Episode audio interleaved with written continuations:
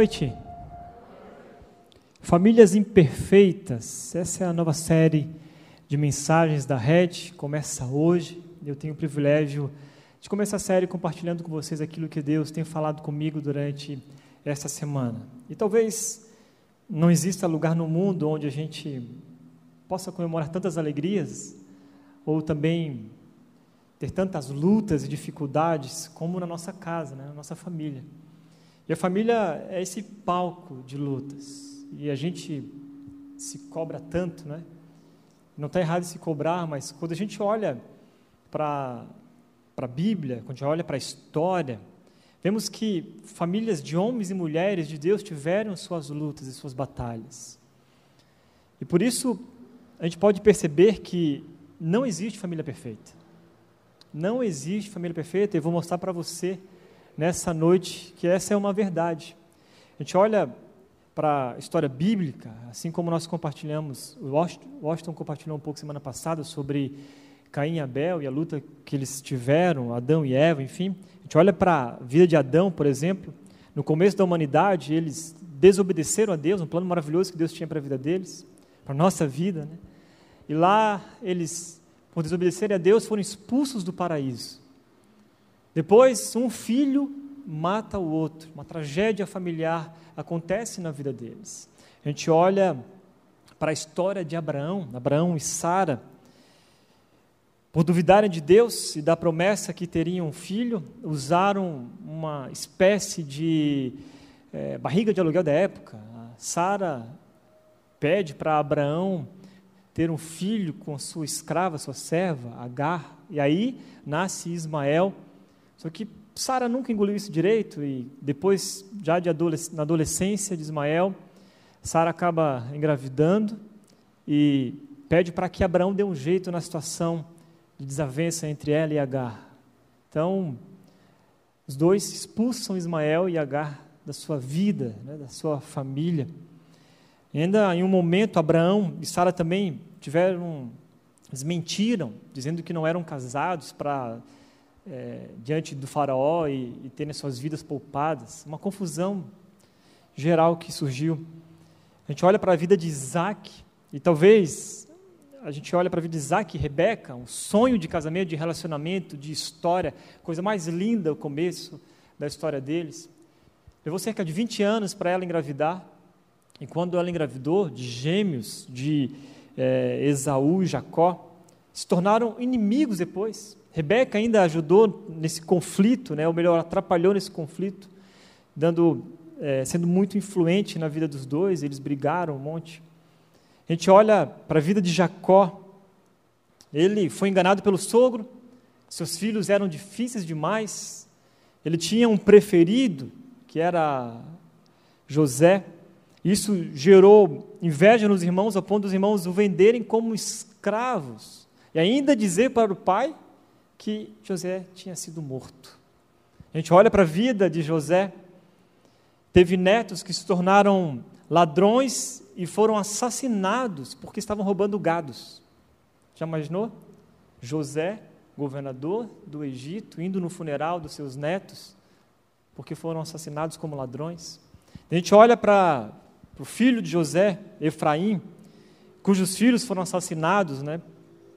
Ele depois que os filhos foram assassinados, ele teve outro filho e deu o nome de Berias. Sabe o que significa Berias?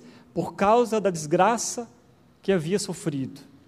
Então, Efraim não superou a morte dos dois filhos, é difícil superar, mas coloca o nome do outro filho de desgraça que havia sofrido. Já pensou? Você chamando seu filho? Ô desgraça, vem aqui. Às vezes você chama, né? Que eu sei. É, ô desgraça, vem cá lavar essa louça aqui, me ajuda aqui em casa, desgraça. Coisa terrível, né? Todo mundo quer botar o um nome no filho bonito, pelo menos tentamos colocar o nome dos nossos filhos mais bonitos. E a gente olha para a família de Jesus e pode falar assim: ah, não, a família de Jesus também era imperfeita? Sim. E na verdade teve várias confusões na família de Jesus. A gente pode lembrar, né, quando o anjo aparece a Maria dizendo que ele ia ter um filho, seria prometido. E aí Maria conta para José, eles eram noivos, imagina a confusão, como assim? mas Deus aparece a José também. Até aí, plano de Deus, ok. Aí eles têm que sair da sua casa para ir para um outro lugar, viajam horas e horas, não acham lugar para dormir. Maria está a ponto de, de ter Jesus. Quem aqui está grávida ou já teve um bebê sabe que esse momento é muito complicado. Acho que é o maior dos confortos possíveis, né? Mas eles não acham um lugar para ficar. Já pensou a confusão que era? Maria olhando para José, e José olhando para Maria, meu Deus, preciso arrumar algum lugar. Eles acham um lugar. Estrebaria. Gente, estrebaria. Jesus nasce ali, naquele lugar. Quando eu descobri, quer dizer, quando descobri não, quando a Carol estava a ponto de nascer, eu estava no shopping, tomando milkshake do Bob's, milkshake de morango, nunca esqueci.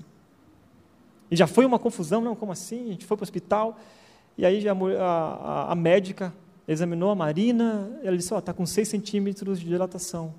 6 centímetros? Mas o que, que, que significa 6 centímetros? É, ela vai ficar aqui, vai, daqui a pouco vai nascer. Vai nascer como assim? Não estou preparado? Né? Tive nove meses e não me preparei ainda. Vai para casa e volta porque vai nascer. Imagina a confusão. Eu olhando para esse momento aqui da história de Jesus. Isso nos mostra uma verdade, que família perfeita só existe em foto no Instagram. Só em foto no Instagram, aquela, aquela foto linda que você prepara, você tira várias fotos, né? Tira umas 20 fotos para achar uma. Ah, meu cabelo ficou arrepiado aqui do lado.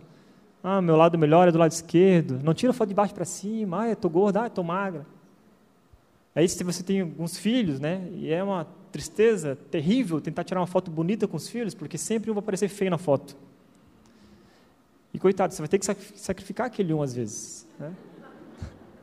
Alguém vai aparecer, ah, meu olho ficou mais fechado, fechei meu olho, enfim. Aquela foto de Natal, geralmente isso acontece na foto de Natal.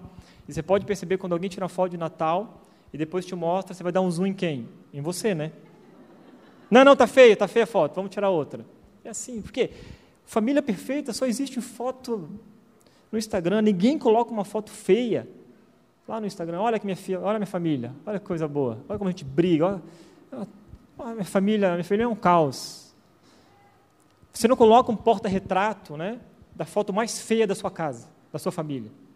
Você faz um banner, bota lá no corredor da sua casa, para todo mundo que entrar dizer: Olha que família linda. E aí você pensa: É, porque você não conhece. Mas não coloca uma foto lá, né, todo mundo brigando, feio. Não, a gente coloca a foto mais bonita, tá certo.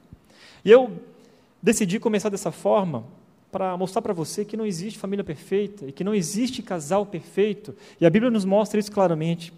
Você encontrará essa perfeição somente nas fotos aqui do Instagram. A nossa família é a nossa família, com suas lutas, com seus conflitos, com suas dores, com suas dificuldades, com seus dramas, com suas fraquezas, com suas tensões, com as suas expectativas muitas vezes frustradas. Continua sendo, mesmo assim, a nossa família. Eu não sei qual é a verdadeira foto da sua família, e eu não estou falando dessa foto do Instagram, mas qual é a verdadeira foto que representa o estado atual da sua família? Estava lendo uma matéria de um, um, um político australiano e ele queria mandar um cartão postal para os seus eleitores. E ele juntou a família dele para tirar uma foto e mandar lá para os eleitores, dizer, olha como é uma família linda. Né? ele tirou essa foto aí, realmente uma família bem bonita, né? Ali, feliz, alegre, juntinhos, grudadinhos. Só que é interessante, a matéria aponta e mostra é, um pouco mais dessa família ela dá um zoom, zoom out, né, para a gente poder enxergar a verdadeira foto dessa família, que na verdade é esta.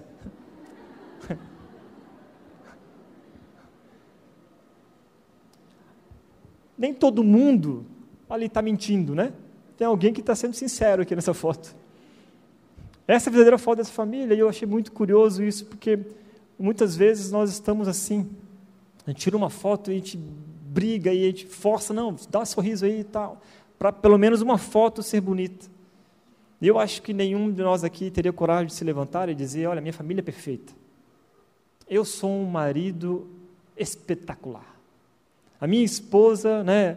Você, esposa, diz: Ah, eu sou uma esposa incrível. Lá em casa é 100%, tudo mil maravilhas. É, ah, meus filhos são as coisas mais perfeitas que existem nesse mundo, embora você ainda ache isso mesmo, né? Ah, a gente nunca briga. Lá é tudo, tudo legal. E, gente, na verdade é que não, não existe isso aqui em nenhum lugar do mundo. Todas as famílias têm os seus problemas e as suas tretas. Por isso, eu quero te convidar a ser humilde juntamente comigo e olhar para a sua família, para o seu relacionamento com seu marido, com sua esposa, com seus filhos e se colocar diante de Jesus. Colocar realmente a sua família diante de Deus e com humildade pedir para que Ele te ajude. Que, mesmo em meio aos seus problemas, às suas dificuldades, que Deus possa te ajudar a superar né, as suas imperfeições. E lembrando dessa foto, eu lembrei de uma, olhando essa foto, eu lembrei de uma história que eu tive com a Marina e com a Carol quando a gente foi tirar uma foto 3x4. Não sei se você já tirou foto 3x4 com seu seu filho, né? Um dos maiores desafios da família. Carol tinha, acho que para dois, três anos, eu não lembro direito. Mas a gente foi tirar aqui no centro de Indaiatuba. A gente falou, filha, vamos tirar uma foto 3x4. E ela não queria tirar de jeito nenhum a foto com passaporte. Mas assim, ó, a gente colocava sentar, parecia que tinha prego no banco. Ela começou a chorar. Não, vou querer tirar foto, não quero, não quero. Eu falei, filha, você vai tirar essa foto. Sabe aquele jeitinho de pai que você faz, né?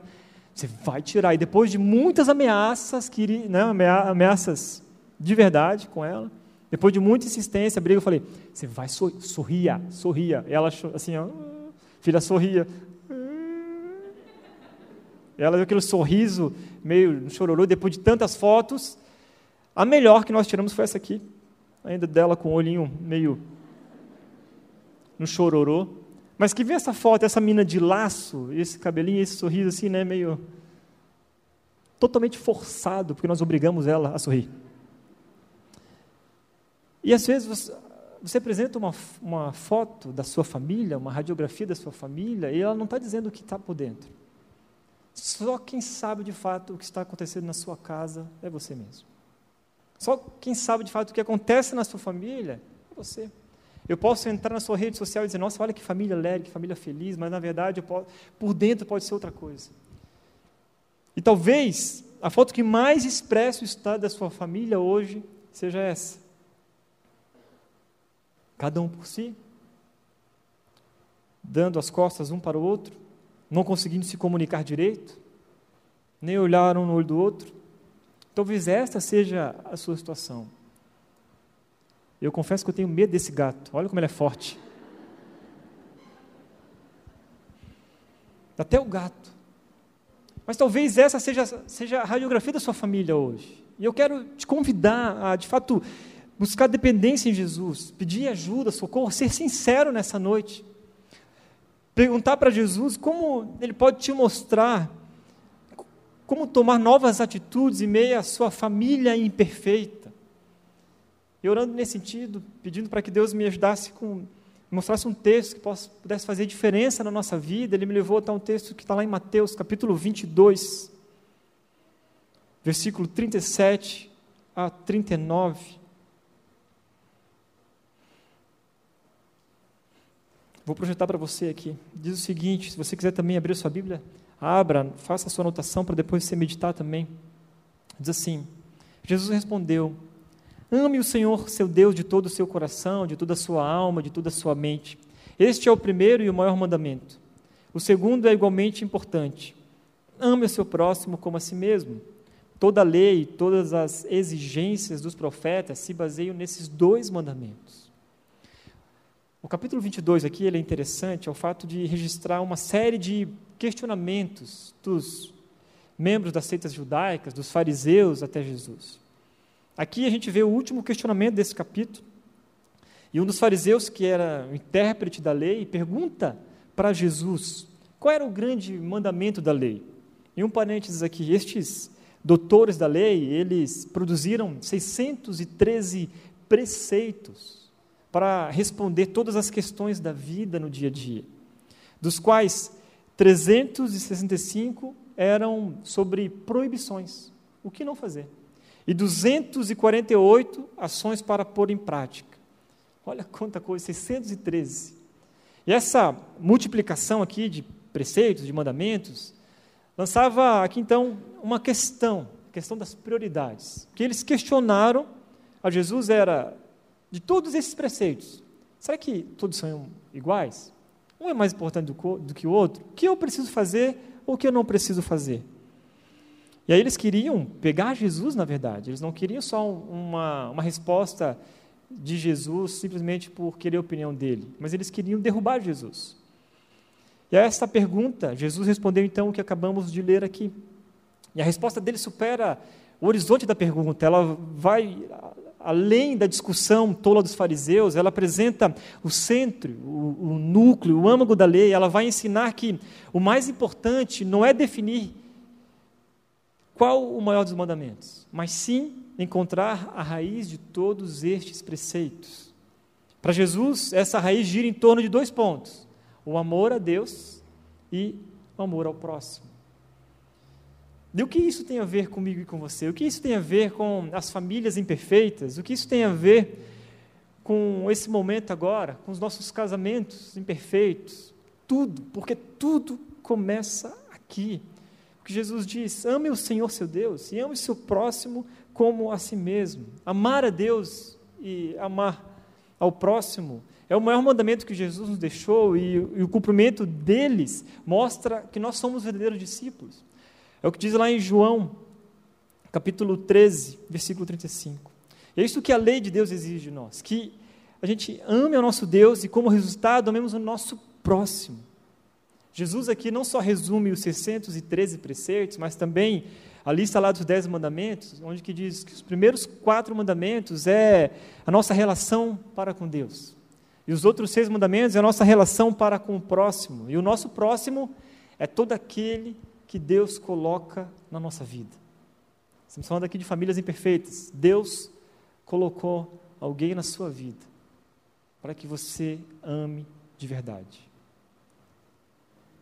Seu pai, sua mãe, seu marido, sua esposa, os seus filhos. Pessoas que Deus coloca na sua vida.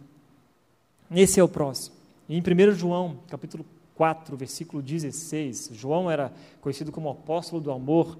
Ele nos faz entender um pouco mais isso. Ele diz o seguinte: Assim, conhecemos o amor que Deus tem por nós e confiamos nesse amor. Deus é amor. Todo aquele que permanece no amor permanece em Deus e Deus nele. Dessa forma, o amor está aperfeiçoado entre nós para que no dia do juízo tenhamos confiança, porque neste mundo somos como Ele. No amor não há medo, ao contrário, o perfeito amor expulsa o medo, porque o medo supõe castigo. Aquele que tem medo não está aperfeiçoado no amor. Nós amamos porque Ele nos amou primeiro. Se alguém afirmar, eu amo a Deus, mas odiar seu irmão é mentiroso, pois quem não ama seu irmão, a quem vê, não pode amar a Deus a quem não vê. Ele nos deu este mandamento: quem ama a Deus, ame também seu irmão. Como Deus é, é amor, Ele exige que nós mostremos amor para com Ele. Quem não ama a Deus não é capaz de cumprir nenhum mandamento da sua lei. Ele, a palavra de Deus diz que se a gente diz que ama Deus, mas a gente odeia nosso irmão, né, aquele que Deus colocou na nossa vida, a gente é mentiroso. Porque não tem como amar a Deus e odiar o seu irmão. E da mesma forma, quem não ama o seu próximo, é o que ele diz, não pode amar a Deus. E é isso interessante que Jesus quer dizer aqui quando afirmou que um mandamento é igualmente importante ao outro. Amar a Deus sobre todas as coisas, de todo entendimento, de toda a sua alma, e amar o próximo como a si mesmo. A minha família é muito grande família da parte da minha mãe e do meu pai. Minha mãe teve sete filhos. O primeiro filho, meu pai queria muito que fosse homem. E veio o primeiro filho homem. Gostava de futebol, tal, colocou o nome do, do meu irmão, de um jogador que era do Palmeiras, Clailton. Vejam só, né? Nome de jogador estranho, né? E aí o segundo veio homem, também. Terceiro filho veio o homem. O quarto filho veio o homem. O quinto filho veio o homem. O sexto filho veio o homem. E não querendo acreditar na probabilidade do que estava acontecendo até então, teve o sétimo filho e veio o homem. Depois disso, minha mãe parou de acreditar. encerrou a fábrica. E ninguém é lobisomem, acredita, né? Só que existe uma lenda de sete filhos, né? Ou o primeiro ou o último lobisomem. Mas a minha família sempre foi essa confusão dentro de casa. Imagina, sete filhos homens, né? Se você às vezes tem um filho homem ou dois, três, já, já é uma confusão. Sete filhos homens dentro de casa. Jogava bola, jogava bola dentro de casa às vezes. Três contra três e um ficava pitando o jogo. E aí no meio do futebol virava o UFC. A gente brigava o tempo todo e a briga era sempre um contra o outro. E era aquela briga total, minha mãe correndo atrás da gente, pegava o chinelo, e quando ela pegava o chinelo, tinha um poder de reconciliação tremendo. A gente olhava um para o outro, vai pela esquerda, vai pela esquerda, eu vou pela direita, e saía correndo, minha mãe ficava assim, sem saber o que fazer. Né? Era sempre um caos na minha casa. Meu pai faleceu, eu tinha nove anos de idade, minha mãe teve que cuidar, meu irmão mais novo tinha seis, quando meu pai faleceu. Imagina minha mãe cuidando de sete, o mais velho tinha 18 para 19 anos, o mais novo tinha seis. A minha família, pode dizer para vocês que era complicada. Mas eu amo minha família, amei muito meu pai, minha mãe, meus irmãos. Deus me deu uma família, casei com a Marina, nove anos de casado, ano que vem a gente faz dez. Amo minha esposa.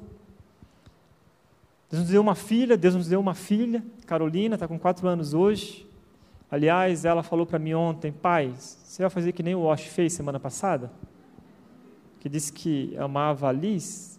Vou, filha, filha, eu te amo. Ela nem está aqui, mas está registrado, né? Amo a minha esposa, amo a minha filha, amo a minha família, apesar das nossas, às vezes, complicações, dificuldades que temos. Amo as minhas cunhadas, meu, cunho, meu cunhado. Amo meu sogro. Eu amo. Sei, você está esperando. Vocês também são fogo, hein? Eu amo a minha sogra, eu amo a minha sogra. Amo muito, eu posso dizer isso de todo meu coração. Né? E não é uma mentira, é verdade mesmo. Eu amo minha sogra, ela é uma mãe para mim, ela é muito querida. E amo minha família. Mas eu só entendi o verdadeiro sentido, isso, de fato, só começou a fazer sentido para mim, todo esse amor, porque, na verdade, eu entendi que eu só posso amar a minha família de verdade porque Cristo me amou primeiro. Só a partir desse momento, esse amor por minha família começou a fazer sentido, quando eu aprendi isso. Aprendi que Cristo me amou primeiro. E porque Ele me ama, seu amor me constrange. Ao amá-lo sobre todas as coisas, é amar o próximo como a mim mesmo. Só por causa desse entendimento. E por isso que começa tudo aqui. Antes a gente pensar em falar sobre terapia de casal, terapia familiar, segredos para ser um pai melhor, segredos para ser uma mãe melhor, um filho melhor, Começa aqui. Reajustar o nosso foco, o nosso relacionamento com Jesus, começa em mim. Começa em cada um de vocês. É o que Agostinho diz, é uma frase que os jovens conhecem muito bem aqui na rede: ame a Deus e faça o que quiser, porque se você realmente ama Deus, você deseja fazer somente o que agrada a Ele. João capítulo 14, versículo 21 diz: Aqueles que aceitam meus mandamentos e lhes obedecem, estes são os que me amam. E é importante esclarecer um ponto aqui: o amor bíblico ele não se trata de um sentimento. E, mas por causa da nossa, dessa forte influência da cultura na nossa vida, né, da sociedade, pensamos no amor como um sentimento, algo que nos invade, nos leva a desejos, mas, ao contrário disso, o amor bíblico é uma atitude que eu tomo para com o meu próximo. Essa ideia se torna ainda mais clara e concreta quando a gente Olha, quando a gente entende, por exemplo, que devemos amar o nosso próximo, o próximo como a nós mesmos. Aquilo que eu quero de bom para mim, que eu tomo de atitudes boas e construtivas para comigo, eu também quero para o próximo. É assim que eu devo agir. O que eu faço de bom para mim, devo fazer ao meu semelhante. É isso que significa isso aqui. E o apóstolo Paulo, um cara incrível, né? E a história dele, principalmente na com relação ao amor, porque o apóstolo Paulo, ele perseguiu os cristãos. Esteve presente uma grande perseguição de cristãos que morreram, mas ele teve um encontro real com Jesus e a sua vida mudou e ele entendeu esse verdadeiro amor. E é o que ele diz, olha só lá em Romanos, capítulo 13, versículo de 8 a 10. Não devam nada a ninguém, a não ser o amor de uns pelos outros. Quem ama seu próximo cumpre os requisitos da lei de Deus. Pois os mandamentos dizem: não cometa adultério, não mate, não roube, não cobice. Esses e outros mandamentos semelhantes se resumem num só: ame o seu próximo como a si mesmo. O amor não faz o mal ao próximo, portanto, o amor cumpre todas as exigências da lei de Deus. Paulo nos oferece um exemplo aqui prático de como o amor bíblico funciona. Aqui no, no final do versículo 8, Paulo diz algo que nos chama a atenção, que é importante para a gente compreender. Quem ama o seu próximo cumpre os requisitos da lei de Deus. Mas de que maneira? Maneira eu posso cumprir essa lei de Deus? Como que eu posso amar o próximo? E Paulo responde aqui essa pergunta. Olha o que ele diz: Não cometa adultério, não mate, não roube, não cobice. Ou seja, de acordo com Paulo, de acordo com os termos de Paulo, se você amar seu irmão, você não vai querer a mulher dele. Você não vai adulterar. Você vai querer o marido dela. Se você ama o seu irmão, você vai respeitar a vida dele, não vai matar. Se você ama o seu irmão, você não vai roubar ele.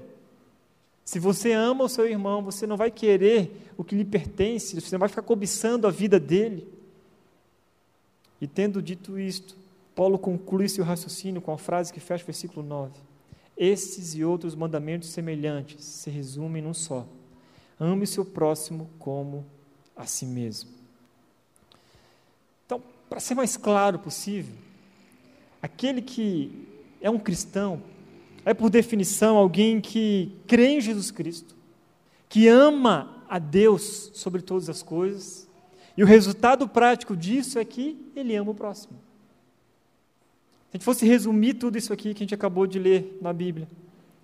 Então, antes de falar sobre qualquer estratégia de casamento ou de família, precisamos entender isso aqui. É aqui que começa tudo. É como se a gente desse um zoom out na nossa vida. E parasse de olhar só como, ah, como que eu vou resolver os conflitos na minha casa. Mas existe algo muito maior para ser resolvido. E lendo o livro do Rodrigo Bibo, um livro que a gente está estudando lá na Red, com, com o pessoal da equipe, O Deus que Destrói Sonhos, ele aponta o seguinte: ele diz, Jesus Cristo morreu em meu lugar, não para que eu me sinta bem e seja salvo, mas para que eu seja salvo e servo. Jesus não morreu na cruz para, por causa das nossas frustrações e decepções. E às vezes estamos experimentando isso na nossa casa, na nossa família, e ao dar um zoom out, a gente precisa entender isso que Jesus morreu no nosso lugar não para que eu me sinta bem, ou, ou para que eu tenha uma felicidade no meu casamento, ou, não, mas para que eu seja salvo e para que eu seja servo. O propósito da morte de Jesus é que é a transformação da nossa vida, de pessoas mortas do pecado para uma vida verdadeiramente ligadas a Ele que hajam para a glória de Deus e o seu casamento, o meu casamento, tem um propósito: propósito de glorificar o reino de Deus e não o reino do ego. Somente Jesus. Se o estado atual da sua família hoje talvez seja um caos, ou você está passando por muita dificuldade, somente Jesus pode fazer da sua família imperfeita uma família transformada. E eu acredito nisso. E acho que é por isso que nós estamos aqui. Talvez a sociedade que vivemos tenta nos fazer acreditar que precisamos atender primeiro as nossas necessidades para depois então atender a necessidade do nosso próximo. Talvez por isso os nossos casamentos estão um caos. Talvez a nosso, por isso que o nosso retrato é aquele, cada um por si. Cada um indo para um lado, sonhando de um, sonhando seus sonhos pessoais, independentes, querendo ser independentes no lar. Mas quando olhamos para a Bíblia, quando olhamos para as Escrituras, aprendemos que nós devemos olhar para o outro, não ficar somente olhando no espelho. Vemos pessoas que se doaram, que entregaram em obediência aos mandamentos, que orientam, de fato, a olhar para o próximo, a amar a Deus sobre todas as coisas, é olhar para o próximo, amar o próximo. E é o que a Bíblia continua expondo no livro Deus que Destrói Sonhos. Ele diz: olha só, os adeptos da teologia good vibes, do acredite nos seus sonhos, em nome da autoestima, deturpam o mandamento de Jesus. colocam seus desejos e necessidades à frente do reino de Deus. Eles dizem que devemos nos amar e sermos realizados para, assim, conseguirmos ofertar amor. Mas o mandamento é para amar a Deus sobre todas as coisas e ao próximo, e não para amarmos a nós mesmos. Eu concordo com ele, que no próprio livro ele ainda comenta que a gente já se ama, a gente não precisa de um mandamento para dizer que a gente precisa se amar. Mas, claro, por causa do pecado, esse sentimento é deturpado. E por isso que a gente inverte os valores. Por causa do nosso pecado, a nossa vida sempre irá priorizar o amor próprio. E em nome do amor próprio, nós estamos sacrificando a nossa família. Em nome do amor próprio, estamos sacrificando o nosso casamento, os nossos filhos. Bíblia continua em mais uma afirmação. Se sondarmos nossas intenções mais profundamente, veremos um ego querendo aplausos. Quando eu li essa frase, essa frase eu achei muito forte, de verdade. Se a gente sondar as nossas intenções agora, neste momento, profundamente, veremos um ego querendo aplausos. Nosso eu, a nossa sociedade não pode ser o molde do nosso padrão, não pode ser o nosso padrão. Nosso padrão é o padrão bíblico. Nós devemos nos encontrar com Jesus e o sentido da vida precisa ser encontrado nele, porque Deus nos amou e nos criou para a sua glória. E quando eu entrego a minha vida a Jesus, vivo esse amor, eu posso de fato dizer que agora não vivo mais eu, mas Cristo vive em mim. Por isso eu posso amar o meu próximo. E talvez o seu casamento esteja com um caos, porque você fica olhando para o outro, colocando a culpa no outro tentando achar o problema no outro. Infelizmente, muitos casais simplesmente se divorciam ou separam sem, ser, sem ter entendido o que aconteceu.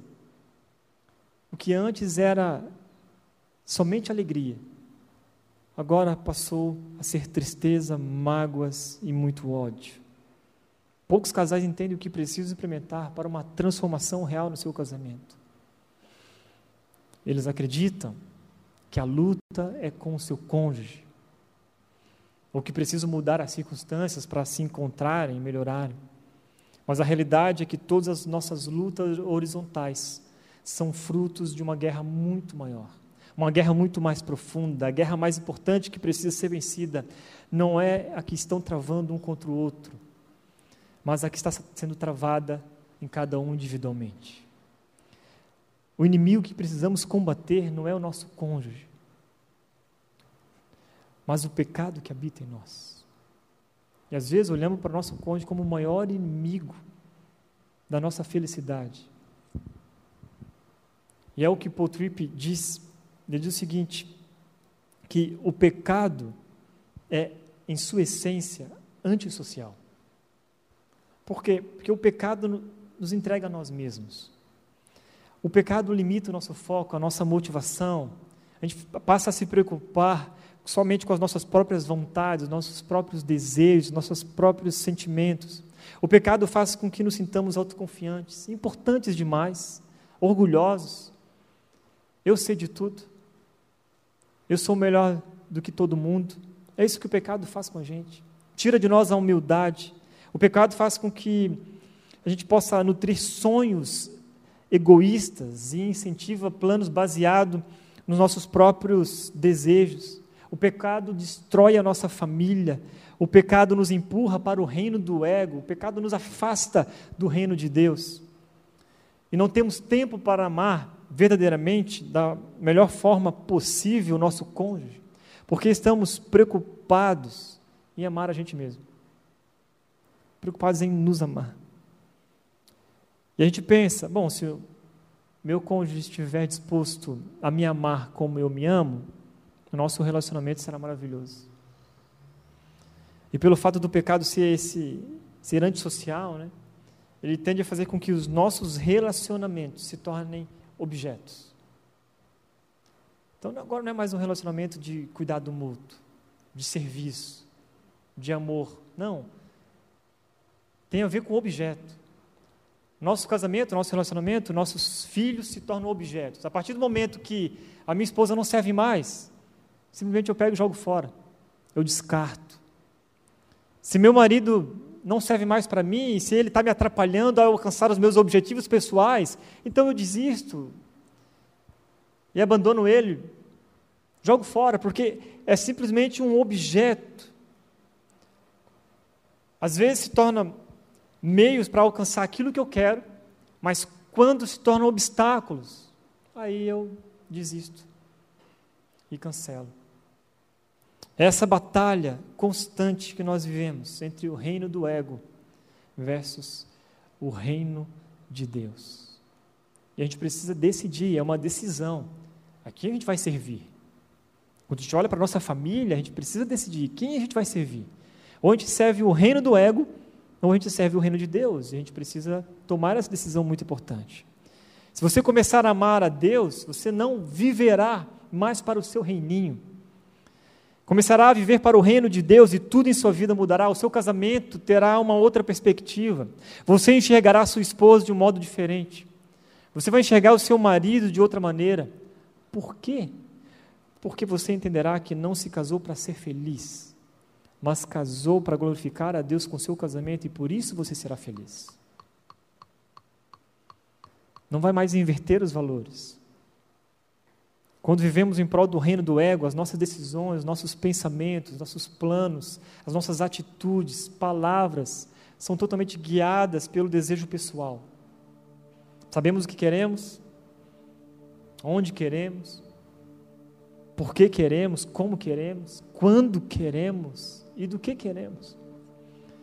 Os nossos relacionamentos são moldados por uma expectativa egoísta e e sendo bem sincero, muitas vezes nós agimos desta maneira. As nossas batalhas, as nossas lutas são de contra isso. Pense na última vez, por exemplo, que vocês brigaram, os casais ou sua família.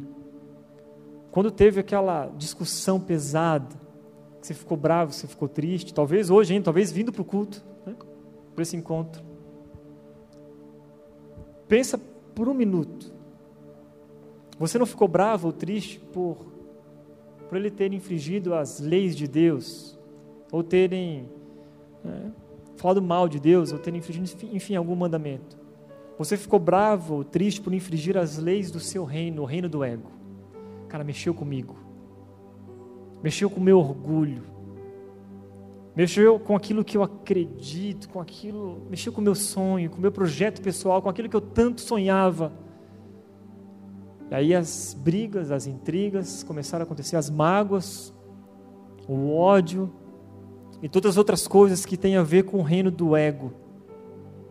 E essa guerra constante sendo travada em todos os nossos corações entre o reino do ego e o reino de Deus. Paul Trípico continua dizendo: que a gente possa entender: o casamento foi planejado por Deus para ser um meio para um fim. A gente nunca vai entender o nosso casamento ou ficar satisfeitos com ele até entender que o casamento não é um fim em si mesmo. E quando transformamos ele num fim, coisas ruins acontecem. Mas quando entendemos que ele é um meio para um fim, começamos a desfrutar e reconhecer talvez o valor de coisas que antes a gente não desfrutava. O casamento foi planejado por Deus para glorificar a Ele, não o seu ego, não o meu ego. Não foi para isso que foi criado o casamento. Somente quando um marido e uma esposa vivem num alegre compromisso com os planos e propósitos do reino de Deus, é que o seu casamento, com a sua família, poderá ser de união de compreensão e verdadeiro amor. Não que a sua família se tornara perfeita, porque não existe família perfeita. Mas você vai entender que Jesus pode transformar situações complicadíssimas no seu lar. Vai transformar o caos em paz, porque Jesus começa a fazer parte desse relacionamento. Você vai continuar com suas imperfeições. Seu marido não é perfeito, ele vai continuar errando. Sua esposa não é perfeita, ela vai continuar errando. Seus filhos não são perfeitos. Às vezes a gente precisa acordar para essa ilusão. Não, nós não somos perfeitos. Somos seres humanos, nós erramos. Mas quando eu olho para as Escrituras, a primeira coisa que eu preciso entender é que eu preciso de um encontro com Jesus real. Preciso amar a Deus sobre todas as coisas, amar a Deus sobre a minha família, sobre os meus filhos. Em primeiro lugar, amar a Deus sobre tudo. Reajustar as nossas prioridades. E a partir daí, de uma maneira prática, vamos começar a amar o nosso próximo como a nós mesmos. Para refletir e praticar. Um, Jesus pode fazer da sua família imperfeita uma família transformada. Creia nisso. Eu experimentei isso na minha vida. Quando eu ainda era adolescente, eu lembro quando meu irmão mais velho se casou, logo meses depois, ele já estava à beira do divórcio. Duas pessoas completamente diferentes, nós somos assim, somos diferentes, né? Debaixo do mesmo teto e agora começa a aparecer conflitos que antes não apareciam. Nós não conhecíamos a Jesus, ninguém conhecia Deus na nossa casa. A partir de um momento que meu irmão tomou uma decisão, eu Eu preciso de Deus na minha vida. Teve um encontro com Jesus, a sua esposa teve um encontro com Cristo. Suas vidas começaram a mudar. E a partir daquele encontro com Jesus, Jesus começou a mudar a minha família. E tem mudado até hoje, tem transformado o nosso lar. Minha família que era um caos sem perspectiva e até mesmo de vida, começou a tudo fazer sentido por causa de Jesus, que entrou no meu lar e transformou a minha casa. Segundo lugar, sua guerra é contra o pecado e não contra a sua família. O seu inimigo não é seu cônjuge, não são seus filhos. O inimigo que precisa ser combatido dentro do seu lar é o pecado. E isso precisa ser combatido ferozmente. E em terceiro lugar, silencie o reino do ego na sua vida e viva o reino de Deus. Eu falei silencie porque talvez você não vai conseguir eliminar, por causa do pecado que habita em nós. A nossa luta constante sempre será silenciar esse ego maldito que existe dentro de nós. Dar espaço para que o reino de Deus de fato comande a nossa vida. Que Jesus comande a nossa história, comande a nossa família. Então, quanto menos a gente dá ouvidos ao nosso reino do ego, mais o reino de Deus aparecerá e transformará tudo em nossa volta.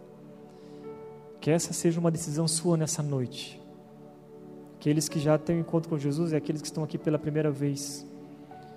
Somente Jesus pode fazer da sua família perfeita uma família transformada. Eu quero orar contigo agora nesse momento.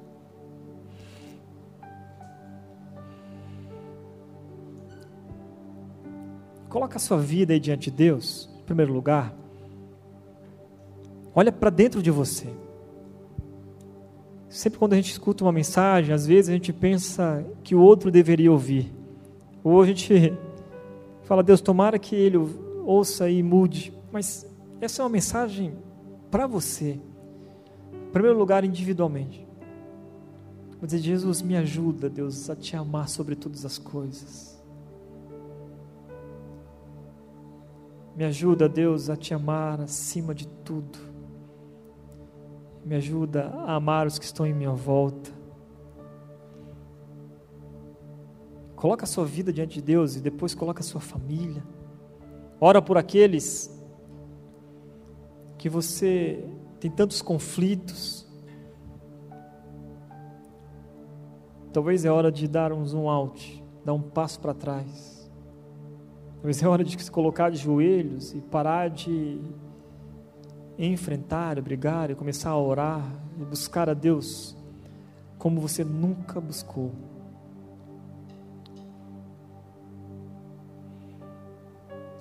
Senhor Jesus, Obrigado por essa noite onde a gente pôde ouvir a tua palavra. Obrigado, Deus, porque